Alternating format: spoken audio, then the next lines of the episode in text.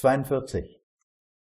Es ist wohl nicht zufällig, dass die Zentralen der Mächtigen, diese turmartigen Gebäude, in Betonwüsten stehen. Vielleicht sind solche Bilder ein Vorgriff auf das, was man von der Zukunft erwarten kann, in der die Natur zum Untertan wird und die geraden Linien des Verstandes schneisen in das Schneiden, was man vor Jahrhunderten ein Wunder der Natur nannte.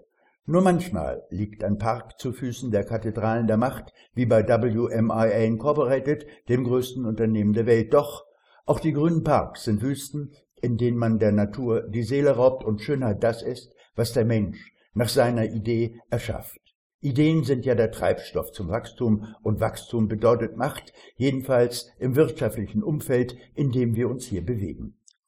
Doktor Nemo sitzt an seinem gläsernen Schreibtisch. Das Louis der Vierzehnte-Exemplar hat er abgeschafft, wegen der vielen Schnörkel. Das passt nicht mehr in diese Zeiten, in denen das Verspielte den Platz mit der Transparenz, der Durchsichtigkeit getauscht hat und gerade Linien, Linearen gleich, das symbolisieren, was man den Verstand zu nennen pflegt. Er vertieft sich an einen Haufen von Papier mit Zahlenkolonnen, Gutachten, demoskopischen Berechnungen, Voraussagen, Strategien und ein bisschen Philosophie über den Lauf der Dinge in der Wirtschaft fünf Punkt null. Wie immer zu dieser Zeit des Jahres geht es um die Ausrichtung des Konzerns. Zu Gast ist sein Bruder Umbra, der Olivenbauer.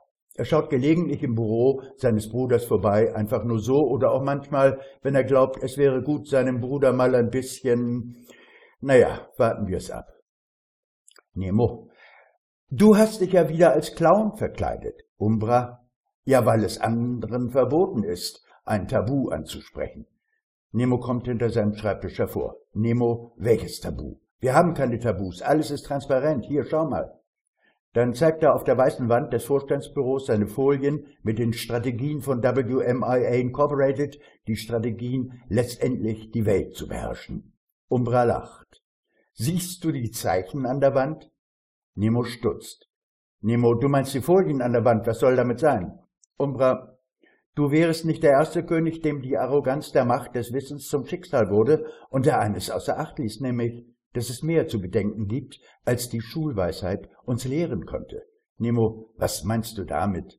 Umbra, es gibt noch eine Hand, die Zeichen an die Wand schreibt, die du nicht sehen willst. So geschehen zu Zeiten des Königs von Babylon, Belsazar.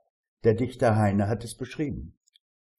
Und sie und sie an weißer Wand, da kam's hervor wie Menschenhand und schrieb und schrieb mit weißem Rand Buchstaben von Feuer und schrieb und verschwand.